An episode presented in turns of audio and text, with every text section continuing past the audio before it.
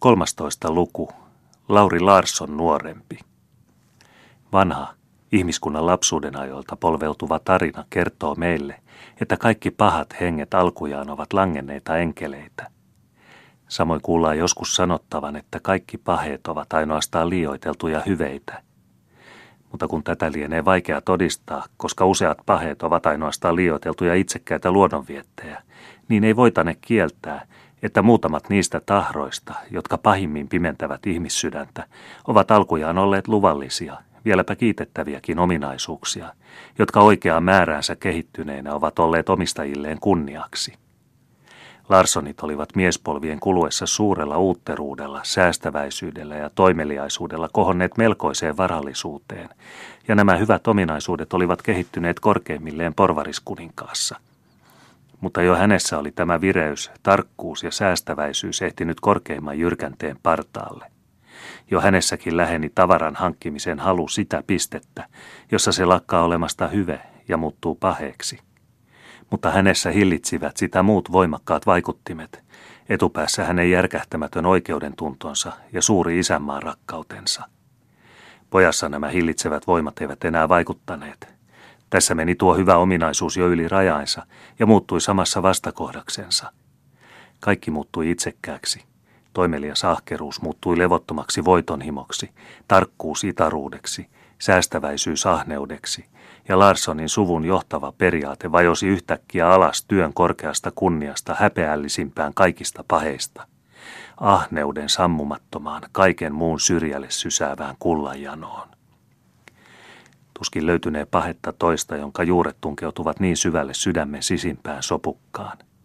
Ylpeä voi välin olla nöyrä, kostonhimoinen tuntee tarvitsevansa rakkautta, hekumallinen voi hävetä, juopunut katua, mutta saituri ei koskaan nöyry, rakasta, häpeä eikä kadu. Nukkuipa tai valvoi, hänellä ei ole muuta kuin yksi ajatus, yksi epäjumala, yksi tarkoitusperä, jonka tähden hän elää ja puuhaa. Kultaa, kultaa ja vielä enemmän, yhä vieläkin enemmän, eikä ikinä tarpeeksi kultaa, kultaa. Säälittävä, langennut kuva ennen muinoin ihanasta enkeliolennosta. Ihminen, kuinka syvälle voitkaa vaipua tomun jumaloimiseen. Vanha patruuna Larsson oli tavattoman hyvällä tuulella tulla tuiskahdettua rauhalliseen suruttomaan vanhan kuivettuneen haapapuun tavoin, jonka tuuli on kaatanut vihantaan hernemaahan. Hänen hyväluontoiset sukulaisensa olivat hänet vieraavaraisesti ja ystävällisesti vastaanottaneet. Hän oli ensi kerran kahteen viikkoon syönyt tarpeeksensa, eikä se hänelle mitään maksanut. Hänelle oli tarjottu vapaa huone ja elantol jungilla, niin kauan kuin hän viipyisi Turussa, eikä sekään mitään maksanut. Hän oli saanut sijoitetuksi juoksupoikansa Jeppe Flatnabbin renkitupaan asumaan. Täten säästyi miehen ruoka- ja patruunan juomarahat. Hänen oli vihdoin, vaikka puutarhurilla ei milloinkaan ole niin kiire kuin toukokuussa, onnistunut houkutella avulialta sukulaiseltaan hänen hevosensa ja puutarharenkinsä siemenlastin purkamiseen, ja siten säästyi vielä enemmän rahaa. Tässä kaikessa oli pihti, joka puristi, ja jonka Larsson vallan hyvin ymmärsi, ja se oli se, että Erikil Jung oli tarvinnut yksityisiä varoja, paitsi mitä kruunu oli määrännyt kasvitarhaa varten, naimisiin mennessään. Muut olisivat ehkä ymmärtäneet kruunun kustannuksella säästää itsellensä mitä tarvitsivat, mutta sitä tehdäkseen oli Erikil Jung ollut liian tunnollinen. Käytettyä rakastettuun puutarhansa enemmänkin kuin oli kruunulta saanut, ja sen lisäksi perustettua vähäisen kotinsa tyhjästä, huomasi hän olevansa tuhannenriksi velassa rikkaalle vaasalaiselle sukulaiselleen, kauppias Larssonille, ja tuhat riksiä oli aika suuri summa. Velkakirja oli täysin laillisessa kunnossa, korot oli säännöllisesti suoritettu – pääoma oli maksamatta, ja kun velkakirja oli tehty kolmen kuukauden irtisanomiselle, oli se kuitenkin, niin kuin helposti voi käsittää, rautainen pihti, joka piti rehellistä kasvitarhantirehtööriä arveluttavassa pinteessä. Suruttoman asukkailla oli siis monta hyvää syytä pitää vierastaan hyvällä tuulella, ja hänen edessään kursailtiin kaikella mahdollisella tavalla. Erika oli paremmalla menestyksellä kuin ennen Hammarbyyssä käyttänyt hyväkseen kaikkia talon varoja. Cecilia oli ottanut patruunan kaikki kapineet, lammasnahkaturkinkin, erityiseen huostaansa. Lasten nenät oli puhdistettu ja heidät oli työnnetty esiin esiteltäviksi. Paulkin oli kaikkeen tähän katsoen vapautettu velvollisuudestaan tehdä tiliä siitä, miten hän aikoisi maksaa velkansa, eikä rauhaisessa suruttomassa nyt ajateltu muuta kuin sitä, miten vierasta parhaan mukaan voitaisiin kestitä ja hänelle osoittaa ystävyyttä ja kohteliaisuutta. Ainoastaan pikku Roosamaijaa ei millään ehdolla saatu niiaamaan vieraalle sedälle. Hän parkui täyttä kurkkua, kun tämä yritti ottaa hänet syliinsä. Tule katsomaan koreita ketjujani, sanoi Ukko, mieli hyvin helistelle raskaita kultaisia kellonperiään, jotka olivat hänen ainoa ylellisyytensä. Rosamaja seisoi oven suussa makaavan pihakoiran kaaron vieressä ja taisteli hetkisen itsensä kanssa, sillä kullanloistolla on mahtava, vaistomainen taikavoima lapsiinkin, ja noin kiiltävää kalua ei Roosamaja ikinä ollut nähnyt. Lopulta hän sanoi, anna se Roosalle.